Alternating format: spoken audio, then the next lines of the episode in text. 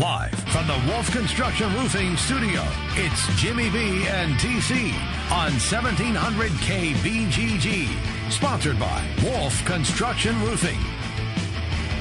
All right, final hour of the program, battling our way through. Bit of a cold coming on, but we'll be all right. Don't worry about that because, well, if I'm gone, there's no show because Jimmy B's gone on vacation. So I'll battle. Don't worry. I'm talking into a microphone. I'm not digging ditches. I'll be all right. 264 1700, some news and notes. I gave you a, a little sprinkling as the Iowa football coaches, the offensive and defensive coordinators, Brian Ferentz and Phil Parker talking to the media, and Kirk Ferentz before them. Uh, a couple of things, and uh, it has been a long rumored speculation. What's going to happen at the quarterback position? Kirk Ferentz said a, a couple of interesting things. First, a position change. Now, a year ago at this time, it was Ryan Boyle, the former Dowling Catholic quarterback, making the move to wide receiver. Didn't work out very well. They needed help at wide receiver. Boyle wasn't able to adjust, wasn't on the travel team at the end of the year, never made a dent in that rotation. This year, maybe a different one. Number three quarterback, Drew Cook. He'll be moving on and playing tight end. He's gone through about four practices now at the tight end position. So they're going to give it a shot, give it a look. He's clearly still the number three. And the thing about it, you go back to the practice at Valley Stadium a couple weeks ago. As I was watching that, Cook had really improved as a quarterback. He had a little bit of a funkiness kind of to his throwing motion, cleaned some things up there mechanically, looked a lot more sound a lot of positives I thought out of Cook as a quarterback.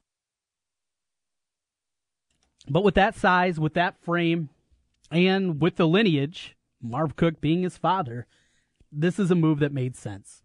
He was still clearly behind Nathan Stanley, who is now a true sophomore in the same class as Cook. Cook, a redshirt sophomore. But you couple that with Wiegers looking like at the very least he's going to be sticking around here and making this a real competition. Now, the tight end position is absolutely stacked for Iowa. I mean, they got so many different weapons that they can use. We'll see if they're going to utilize them even more than we saw, not just in the Greg Davis era, but even going back to O'Keefe. I mean, we remember some of the great plays in Tony Moeaki and Dallas Clark and Brandon Myers, and you go through all the great tight ends that have gone through Iowa during the Kirk Ferentz era. But you look at the numbers, really productive, project, production wise, he tried to say, hasn't been that much different. How much more involved can they get, and what are they going to get away with with the tight end? You got Noah Fant, who played a year ago as a true freshman. Long ways to go as a blocker, but a physical specimen, an excellent athlete, a guy that they have big hopes for. You got the two blockers out there. Two guys that came in last year, they were road graders. They're like an extra tackle out on the outside. Peter Pekar and Whiting. So you got those two guys. TJ Hockenson, he'll be eligible this year after sitting out last year with a red shirt. It's a kid that can make plays. And now you add Drew Cook into the mix. And that's not even talking about John Wisnieski, who is a four star player coming out of Dowling Catholic High School, has been hurt his whole career with injuries. He's still sitting over there as well. Uh, incredibly deep position. They got so many different ways that they can utilize it. And and the expectation now as we've continued to talk about, and it goes all the way back to last year, is the wide receiver position. And with Matt VandeBerg re entering the foot, sitting out in spring, the hope is he'll be ready to go in June. He'll be able to go through workouts and do those things, but you don't know how he's going to react. You don't know what Matt VandeBerg is going to be when he comes back. Has he lost a step? Even a half step. It's a big impact. What kind of repertoire back and forth you going to have with the quarterback, whoever it proves to be, be it Wiegers or be Nathan Stanley? He certainly has not gone through the number of reps that he had throughout the career with CJ Beathard. So you lose that component. And he hasn't been able to work with him throughout this whole spring. Jerminic Smith, is he even back? I remember when Iowa went out for the last time, they went to Columbus to play the Buckeyes. Jake Rudock was the quarterback, and they came out they did something that we had rarely seen before. Not goal line packages, but even when they're backed up at their own 25, They're going three tight end sets. An ability to have the power run game, and they had tight ends that could do a number of different things. A young George Kittle was involved in that. Jake Duzey. Eh, you had different guys that had different things that they were very good at, and they were able to make an impact in that game and had the lead going into the fourth quarter of it in Columbus, a game where a lot of people didn't think the Hawkeyes had any shot at all. They were able to do that. Might be seeing more of that this season. If the wide receiver position is a big a question mark as it looks like, and it absolutely is, they're going to need a couple of the true freshmen to come in and be ready to play. They're going to have to hope that Jerminic Smith gets his academics in order. He comes back, has his head screwed on straight, and he can give them some reps. And he can double the production that we saw last year. What was it 24 catches last year? Get that up to be 48. Be the number one or the number two behind VandeBerg. That's what they need. But with the tight end position, the depth of the position, and a number of guys that can do so many different things. It's not like you just got a group of 6'4, 245 pound guys that are all kind of the same. They all have different strengths and also diff- different weaknesses. Interesting position. And Drew Cook, it's a stack position, but he's making the move. Uh, speaking of quarterback now, with no Drew Cook, now the question becomes what's next? Is this Nathan Stanley's job, which it felt like to me before the year? Kirk Ferentz said today that's not the case. In fact, him and Brian both said that this is a competition. Brian Ferentz said that nobody is separated. Kirk said that he expects this to drag on into the middle of August camp. So we're not going to have an answer of who the Iowa quarterback is going to be for 2017. The favorite still is Nathan Stanley. He's still the guy with the leg up. He's still the guy a year ago that beat out Tyler Wiegers as the backup and did it as a true freshman. So you figure he's the favorite. How big of a concern? To me, pretty big. I felt like the talk of this being a competition for the quarterback, it was because you want to keep Tyler Wiegers around. You wanted to have him be on campus and to be your backup. You want to keep him happy. It looks like there's more to it than that. Friday night, Kinnick Stadium. Keep an eye on that. Speaking of wide receivers, we were talking about Jerminic Smith. Brian Ferentz had this to say. He's the best wide receiver this spring, and he's not a scholarship player. Nick Easley, kid from just up the road on I 80 from Newton, went to Iowa Western, put up big numbers at the junior college level with that great, great program. He's their best wide receiver. Scary? Yeah. There's no doubt about that. We'll have some more talk about that. News and notes coming out from Iowa City in tomorrow's show. But coming up, we're going to uh, talk some college basketball. That's right. Basketball. Final Four is over. Well, we got to look forward. News yesterday Grayson Allen, he's coming back to Duke, but we're going to look at things more at a regional level. What about Iowa State? as they look to fill the scholarships, the four open ones, what route do they go? We talked earlier in the program about you know, what they do with the four scholarships. And, you know, for Iowa State, well, things have changed. After yesterday, they were looking at Egor Koulechov. It looked like he was going to be coming in, the fifth year grad transfer from Rice, for a visit this weekend. That's not the case anymore. He will not be here. In fact, he is committed to Florida.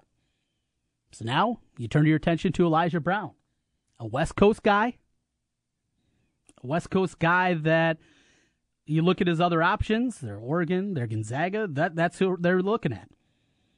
Alstork, the kid from Wright State. What happens there? Ed Morrow. Now he's not eligible to play next year.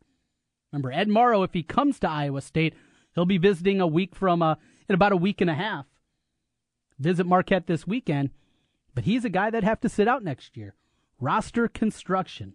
How's it going to look? Iowa State, we just don't know. We'll also get Rob's thoughts on the Hawkeyes. We'll look around the Big Ten, the Big 12. We'll do that all next as we continue on here. Jimmy B and TC on the Big Talker 1700. We come to you from the Wolf Construction Roofing Studios. We'll come back in a moment.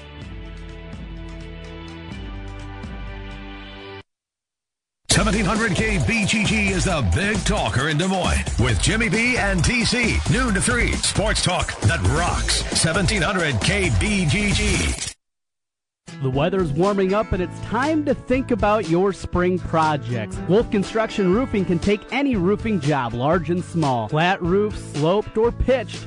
The guys at Wolf Construction will do a wonderful job for you. Most single family home projects are completed in one day, and your property is left in better condition than they found it. Wolf Construction will do their best to honor you with timely communication, a job well done, and a price that's fair. It's Wolf Construction Roofing. Call BJ Bengard today, 515 225 8866, or check them out online, wolfconstruction.net. Hey everybody, it's me, it's Jimmy B, and I'm here to tell you about Aspen in the West Glen Town Center in West Des Moines. You want a great workout? Aspen has got everything that you need. It's a newly remodeled facility. All the machines, all of the weights, training sessions, everything that you need to get your health improved. And right now, Aspen is running a family add-on special. $1 to join any membership for someone in your family as well. Just $1 it's a family membership add on special. It's Aspen, West Glen, Town Center, West Des Moines. At Lowe's, we know that pros depend on their tools to do more than just cut, drill, and sand. Tools help pros meet deadlines, keep promises, and protect reputations. Now through May 1st during DeWalt Days at Lowe's, Pro customers can get up to 30% off select DeWalt power tools. And the only thing better than getting a tool you can depend on 100% is getting that tool for up to 30% off. Visit the Pro Desk or LowesForPros.com for details. Excludes accessories, U.S. only. This is Rob Doheny with Next Generation Realty. Welcome to the best real estate market since 2008. Why pay those overpriced 5, 6, or 7% commissions? Next Generation Realty offers a flat fee as low as $39.90 and you get top exposure on Zillow, Trulia, plus all the services of a licensed real estate broker. The results speak loudly. We've saved our home sellers over $35 million. Call Next Generation Realty first. 224 9900. Like all of you out there, Mike Lindell, the inventor of My Pillow, had problems sleeping. Pillows would go flat.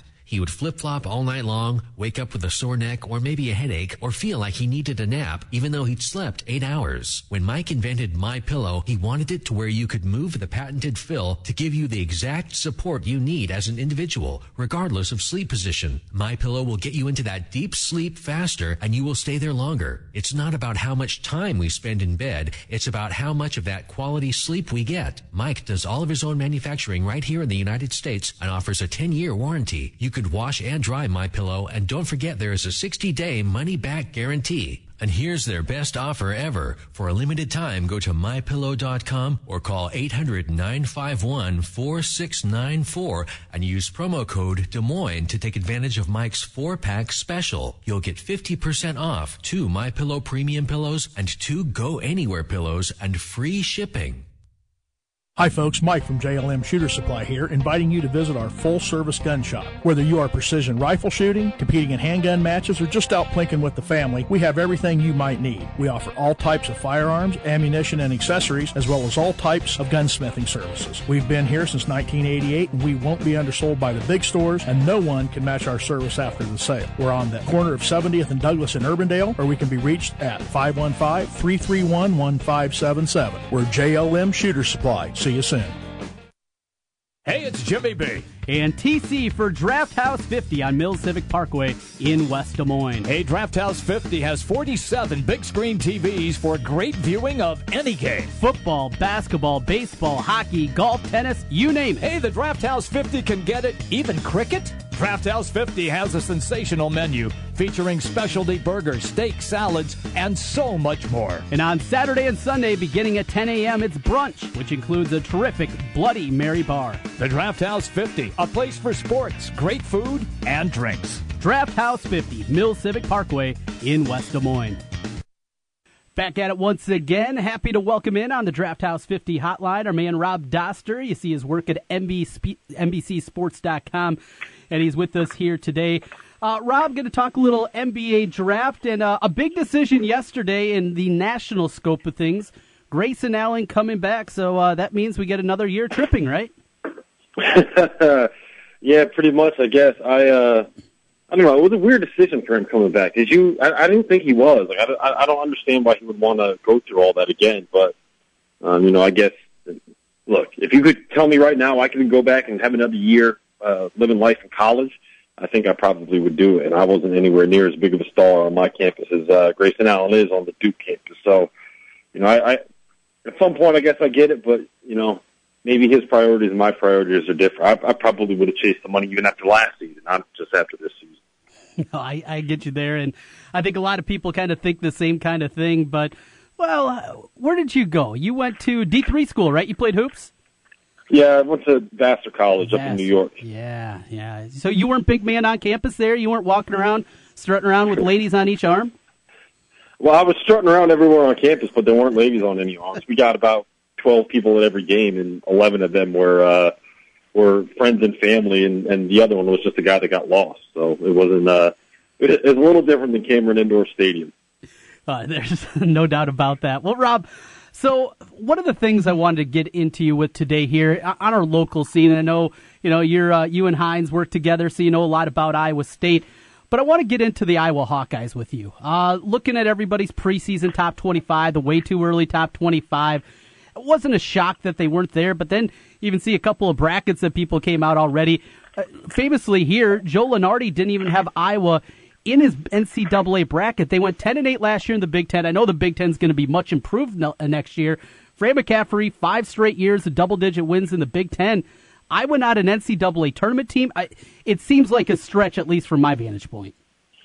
You know, I think part of the problem is that one, they didn't get a lot of buzz this year at all. You know, they ended up finishing kind of strong in the conference, probably stronger than a lot of people expected them to. But when did we ever sit there and say like, "Oh wow, Iowa's playing well," or "Oh, you know, you got to keep an eye on Iowa"? Mm-hmm. It just they never got all that much attention, and they're losing Peter Jok. So when you put those two things together, it's really easy from the outside to look at it and kind of say like, "Yeah, they're you know Iowa, whatever." Like they're they're an afterthought. Personally, I think they have a lot of young pieces on that that roster. There are a couple guys. Um, I'm blanking on what's the name of the big guy. Tyler Cook. Yeah, Tyler Cook. Yeah. You know, they got a couple pieces like that that are coming back and should be promising. Um, and you know, if they have big, uh, big sophomore years, it's kind of the thing where you don't really know what to expect from them. Um, I would not be shocked if they ended up playing their way into the tournament. I also don't think that it's something that I would bet on uh, if I were a betting man. I just, mm. I don't know. I, I think between the youth and the fact that there's going to be some guys that are playing in different positions or different roles than they're used to playing in, I think they're probably still a year away. But I, I'll, I'll phrase it like this: I do think that there is a reason to be hopeful if you're an Iowa fan.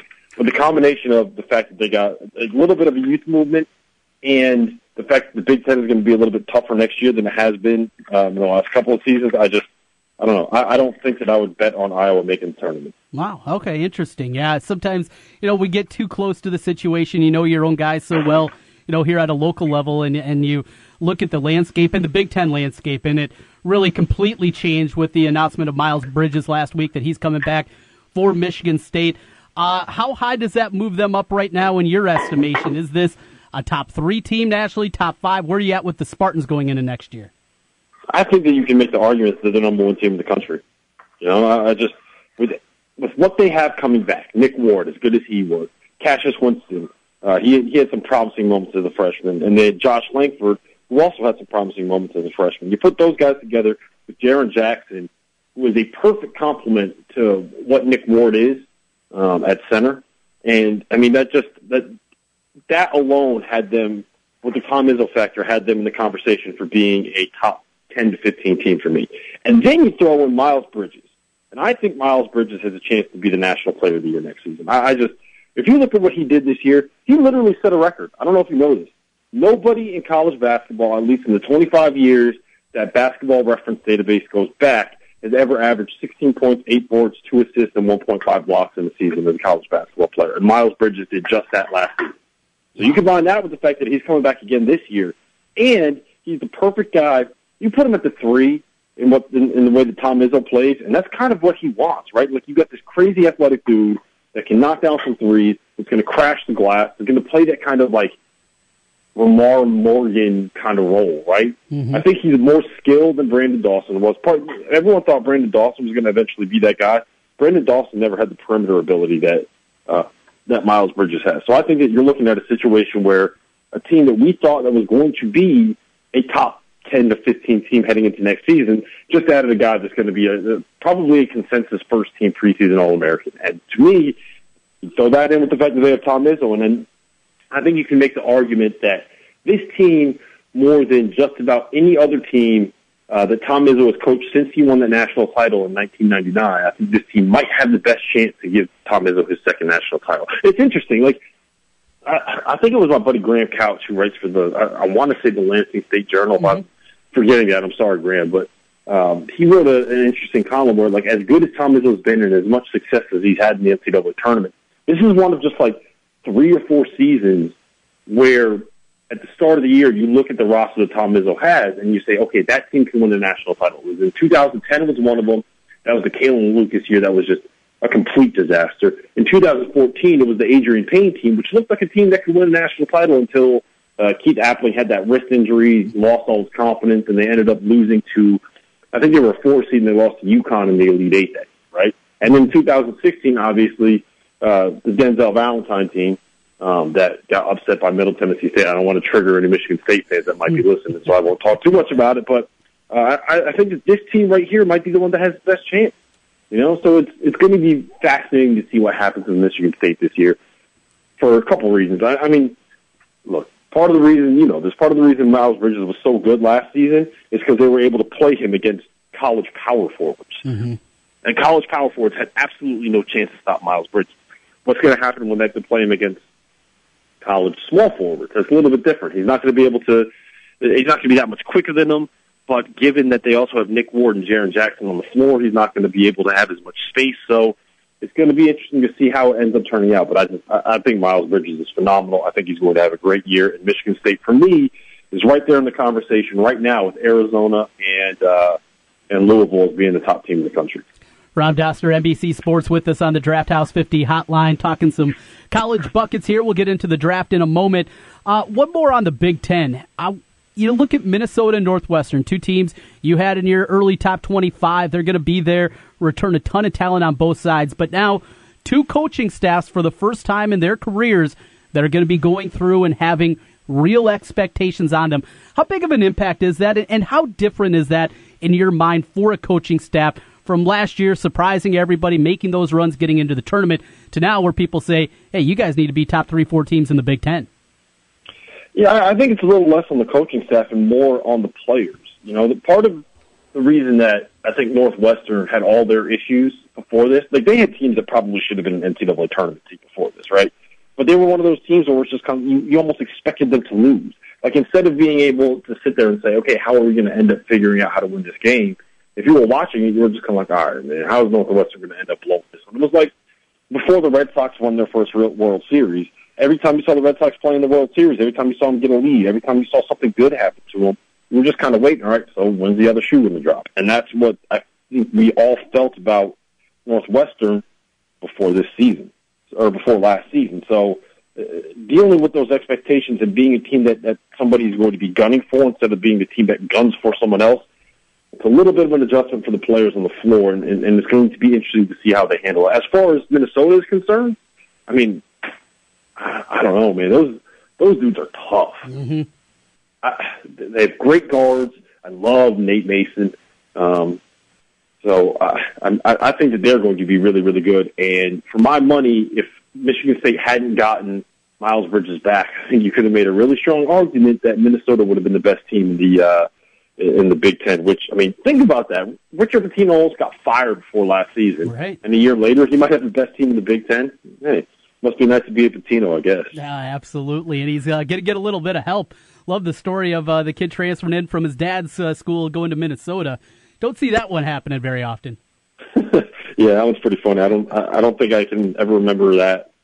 Here's my question: Do you think that that was Matz Stockman saying, "Hey, you know what? I want to. uh I want to transfer and go to a different school," or you think Richard was like, "Hey, look, I need some front court help, pops. Why don't you send that kid on down to me?" I, I I'm going to guess it's the latter. I, that's what I'm going to say. Help me out, Dad. You get you got a stack team coming back as long as Uh, you get uh, what is it? Malik Williams. Is he still uh, looking through the draft process? Is that right? Uh, Donovan Mitchell is. Donovan Malik Williams Mitchell, is the go. freshman that got coming in. Yeah, but Donovan Mitchell, I don't know. It's going to be. He's to me that is probably the most important draft decision left. With with Nigel Williams Goss gone and Grayson Allen coming back, I think that he's probably the most important decision left. Would you agree? Yeah, I you you combine Purdue for me just because it's two guys, it's Swanigan and Haas kind of together. I, that might be a little bit bigger, but Purdue with those guys back is still kind of what they are this year, right? I mean, PJ Thompson's fine. He, he doesn't wow you any means. Uh, Mathias can get hot, but he's another guy. They're top 15 good with those guys back, maybe top 10 good, but maybe not elite level, and that's what Louisville will be. I mean, national championship contender. Even with those guys back, I guess I don't see Purdue in that spot. Yeah, I, I mean, I think they would be, but I'm just kind of of the assumption that Caleb Swanigan's gone. Like, I don't. Yeah. I know he hasn't signed with an agent yet, but I just I think that he's probably going to end up going. Like, because how much better is he going to get for him? You know, what can Right, he do right. next year that would help him out in terms of his draft stock? Maybe make a run of the tournament, but like literally, he can't do anything better than he did this year as a basketball player. Maybe get a little bit better defensively, but like, I mean, it's, it's not like his body's going to get any better. The dude's lost like a hundred pounds, mm-hmm. you know, and he's built like he's literally. I, I don't think he has an ounce of fat in his body. Like that dude is solid as a rock, and he's never going to be quick, and he's never going to be all that fast, and he kind of just is what he is as an athlete, and is what he is as a defender. So, you know, I, I just I don't see any upside for him returning to school. So I'm kind of of the assumption that he's probably going to end up going pro.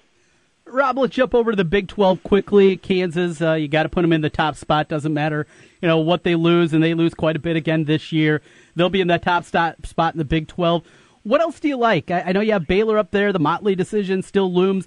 West Virginia, I think, should be very good. And, and here locally, Iowa State, they still got four open scholarships here, and so much is going to depend on how that roster shakes out, kind of figuring where the Cyclones are going to fit in. But at the top level after Kansas, who do you like? Oh man, it's uh, I mean, it's got to be Baylor at this point, right? Like, it's got to be them for the second best team in the conference. But even if they end up losing Jonathan Motley, like, just how good is that team going to be? Like, Motley was so important to what they did last year, and I know they got Lecomte coming back, back, and I know they got some of the guards coming back, and I, I think that uh, the Lual-Acuil will probably end up being a little bit better next year Yeah. when he doesn't have Motley alongside him. But I'm just not, I'm not convinced that they have enough on that roster uh, to really contend. I, and West Virginia is going to be really good. I, at this point, I think that I'm going to kind of like just lump West Virginia in with those teams like Notre Dame and Wisconsin, where you kind of don't even really need to know the names on their roster, right? You just kind of got to look at them and say, okay, this team is coached by Bobby Huggins. The same way you look at Notre Dame and say, okay, this team is coached by Mike Brey. You look at Wisconsin and say, okay, that team is coached or was coached by Bo Ryan. We're just going to assume that they're going to be um, really, really good. We don't really care who it's going to be on the roster, so let's just stick them somewhere in the top 20 and see how it works out. Rob, uh, So I, yeah, go ahead. No, I mean, I'm just saying. So I, I just, I, I'm expecting big things out of them next year, just because at this point, like with the way that that system works and the way that Bob Huggins coaches his team, it's kind of stupid to assume otherwise. Let's jump into the draft here. Markelle Fultz, Josh Jackson, Lonzo Ball. Who do you want there at the top? Do you go with a true point guard, if you will, in De'Aaron Fox? Uh, the freshman class, it is ridiculous. I saw, was it NBA DraftNet, I think had the first 11 picks all being freshmen. Uh, this class is ridiculously good. Who do you like in that top spot, though? Taking sight unseen, not who, knowing who has the top pick, who would you be targeting?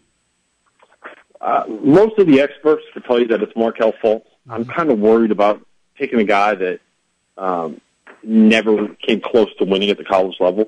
I love Josh Jackson. I Yeah. love what he can do. I think that uh, he. I'd make the argument. I don't know if he'll end up being the best player out of this draft, but I think either he or Lonzo Ball will be the most successful player out of this draft in terms of you know the numbers they put up and the teams that they play on and how much they end up winning.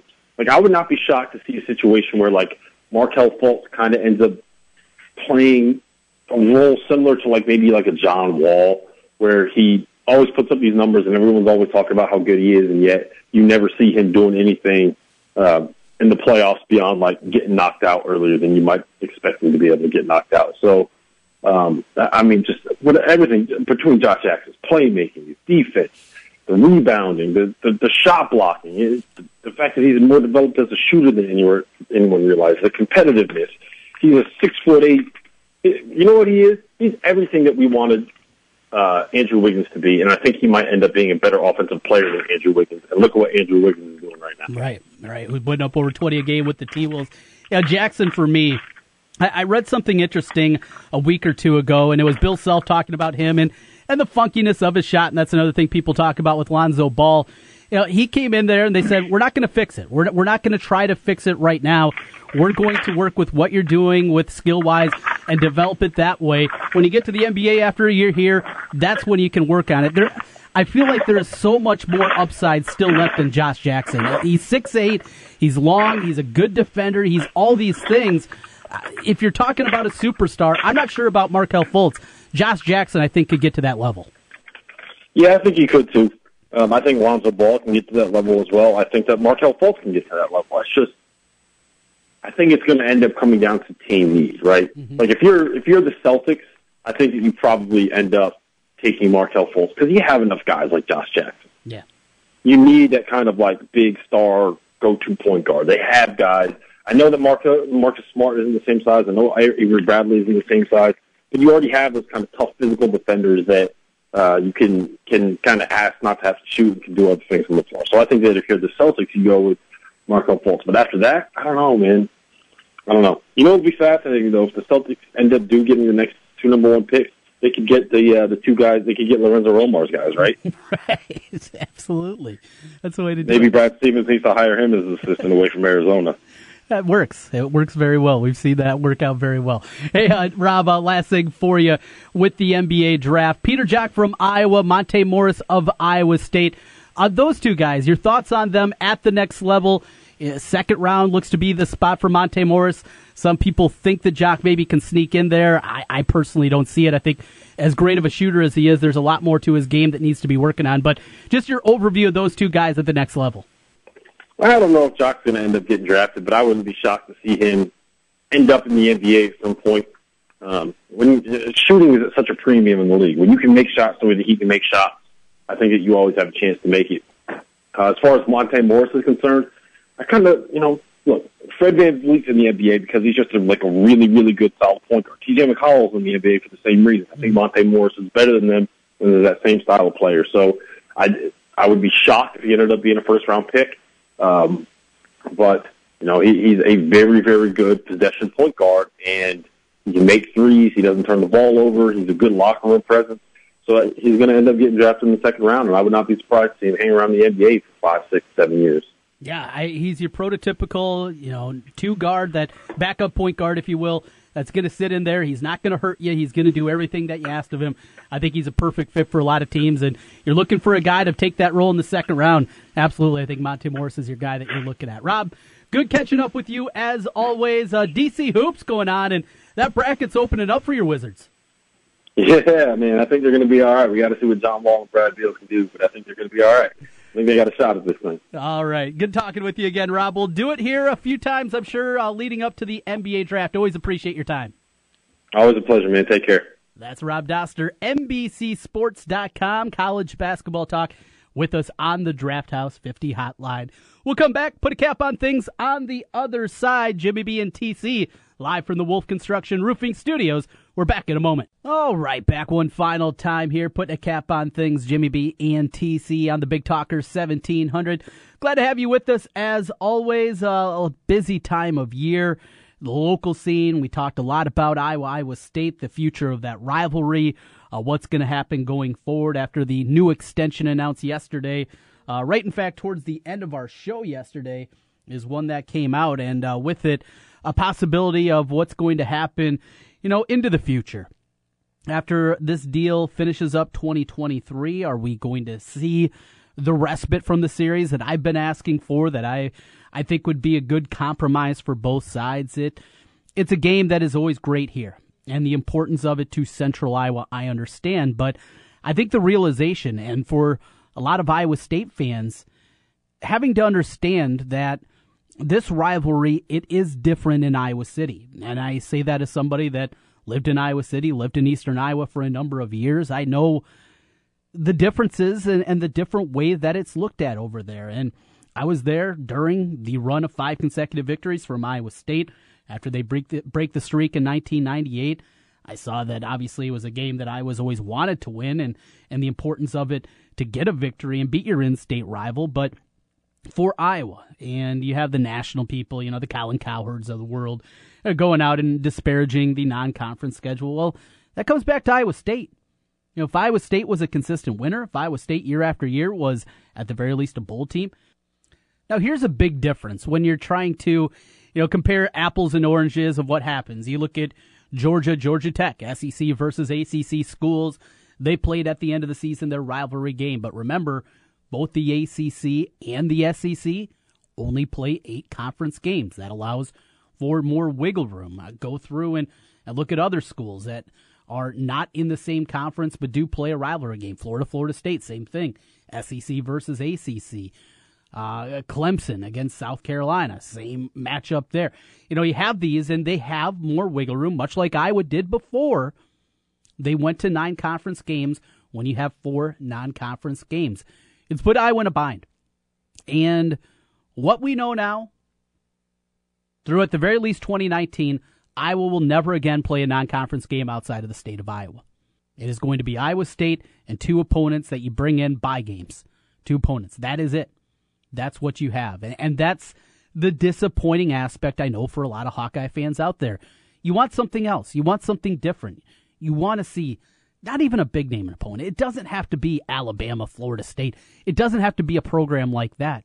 But those games, Arizona, Arizona State, they're fun. Tons of Hawkeye fans made the trek. Syracuse, huge crowd. The Syracuse isn't a name brand program anymore. They haven't been nationally relevant since Donovan McNabb was there in the late 90s. But that was a game that people headed out to. It wasn't New York City, it was upstate New York, and people were excited to go with that one. Pittsburgh, you saw the people that traveled for that one. You go through, and it doesn't have to be an elite level opponent, but give them something different. And right now, they are backed into a corner. The idea that I have, I, I think it it makes so much sense for both sides. Iowa State can schedule the way that they want in the tiers that it happens. If you missed it, it's as simple as this. After 2023, you take a two year break. The series isn't going away. The series isn't disappearing. You're not running and hiding and whatever theory you're going to throw out there. It's a hiatus. It will come back. You take those two years off. During that time, Iowa plays a home and home. Iowa State can either pick up another home and home or, if they would like, schedule another bye game for them. Schedule another victory. Whatever both schools want to do. And look at it this way. Now, there's there's plenty of people out there that say, well, who who would schedule a home and home with Iowa? Who would schedule a home and home with the Hawkeyes? Let's just take a look at some of the national programs. Let's take a look at some of the big name programs and who they have home and homes with coming up. How about Oklahoma? You know they have a home and home with? You're not going to believe this. Now they got some great ones in there. We know Nebraska way in the future is coming back. They got LSU. They also have a road game at Temple, at Army, at Tulane. This is Oklahoma that's doing this. Here's another one for you Auburn. What a recent national championship, certainly a name program nationally. A home and home at Jordan Hare, that'd be great.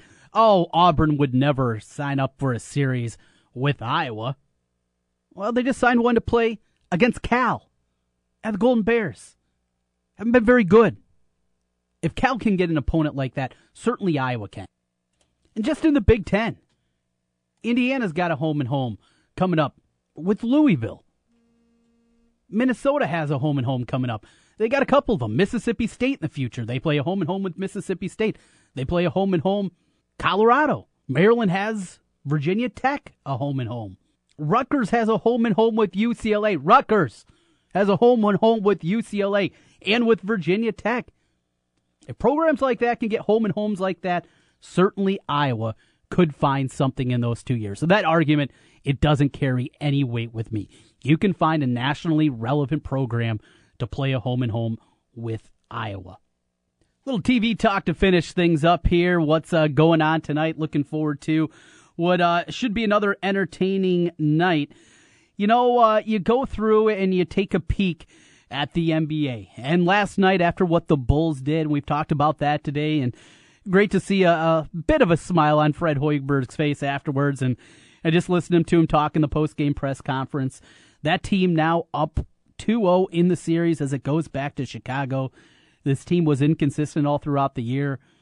But what Fred Hoiberg has done, you know, going through and you know, a, a, team that was built so poorly. I mean, the construction of this team with Dwyane Wade and Rajon Rondo and, and those guys that just don't fit the system. The way that Fred Hoiberg wants to play the game and be able to, at the very least, manipulate it at the end of the year and get them into the playoffs. And then this, it's incredible. And, you know, the Isaiah Thomas portion of it, it's difficult. It really is. And it's not, uh, certainly the impact Isaiah Thomas losing his sister in that fashion. It's difficult. But think of the teammates too. I mean, I think people are, are forgetting that portion of it his teammates and, and the thought process for them. And we're still talking about young adults here and what, what could be going through their minds. It's it's difficult to talk about because you're melding the world of sports with real life, with tragedy, with death. It, it's incredibly difficult. And you want to be cautious in, in what you say here, but you wonder the team as a whole, not just Isaiah Thomas. We all get that. We all understand that. But even a little bit different. The NBA, good last night. A lot of fun. Really enjoyed it. I'll be watching it again tonight. Finally getting into it. The NHL has been a disappointment. We get Oklahoma City and Houston, game number two. Told told you guys yesterday I'll be watching James Harden a little bit more. I just, as I was telling Wolfgang yesterday, I don't like his game. I don't like the way that he plays, the herky jerky, the jumping into guys, drawing foul. Oh, what a great play that is. It's not for me. It's not for me. I, I don't enjoy it. I'll give it another shot tonight. I'll give it another chance. Ah, we'll see. We'll see if I can come around on that one. We get to game two of Portland Golden State late tonight. That'll be a good one. Atlanta, Washington over on the NBA. NHL playoffs tonight. It is do or die for the Minnesota Wild in St. Louis. Game four there. The Blues, of course, out to that 3 nothing lead. Maybe a last grasp for the uh, Wild. We'll see if they can, at the very least, win a game and – start to mount a little bit of pressure against the Blues. A, a roster that certainly is better than the Blues, and I've outplayed them. Outplayed them in game number one. Nothing to show for it, and the momentum shifted, and from there, well, we've seen what happened. And, and certainly, you know, with, with, what the Blues have been able to do with Jake Allen, uh, that guy has been ridiculous, standing on his head. Devan Dubnyk throughout the year, he was better. He was better. But it's a short series, and as we know, anything can happen. So you got that happening in hockey tonight. Uh, I'll be keeping an eye on that one. Then over to a little baseball. Had a lot of day baseball today, but keep an eye on the Twins tonight. They're going the wrong way. Uh, my excitement of the first week of the season starting to dissipate quite a bit. The White Sox and Yankees, game three of that series. Be keeping an eye on that one as well as we continue on with baseball. And, and the Royals get to see Madison Bumgarner. That is anytime you have an opportunity to watch – Mad Bum go out there and do his thing. Uh, appointment television certainly for me, and I'm looking forward to that one with Madison Bumgarner against Jason Vargas tonight, who's been really good uh, for the Royals. So a busy night of sports. The clicker will get a workout, and if you're uh, looking to get all the sports channels, give Rockstar Satellite a call. Chris Brennick and the crew over there, they will get you hooked up. Got the sports pack myself. It is absolutely necessary. If you're a sport nut like I am, Rockstar Satellite. Those guys will hook you up and do a great job over there. That'll do it for the show today. Be back at it tomorrow at noon. Thanks everybody for joining us here today. Busy show. Podcast up 24 7 over at 1700kbgg.com. You can find us over there each and every day. You missed a portion, got a busy meeting, whatever it might be at work, you can go back, listen to all our great guests that we had. Rob Howe today, John Walters, the voice of the Cyclones, talked a lot of local, talked some national. From WEEI, Alex Reimer was in to talk about Aaron Hernandez. And boy, what a way to wake up this morning. Thanks everybody out there once again for listening in. Tomorrow at noon, back at it, solo edition. They continue here for about another week. Jimmy B says he'll be back late next week. Till then, you got to put up with me. Have a good day, everybody. My name's Sharzad Kiade. I'm a Gemini pescatarian, a mom of two wild little boys. I'm Susan Yara. I'm a mom of two also. This morning, I went to the bathroom alone. I woke up at five, put my boob in her mouth, and then she took a dump. Because that's what she uses me for. that's what you're going to hear a lot of our stories and experiences in our crazy journeys to motherhood. It's fam for all moms, not for all dads, not fathers and moms, for all moms. It's going to be a good old time. You guys are going to want to stick around. Promise. So subscribe.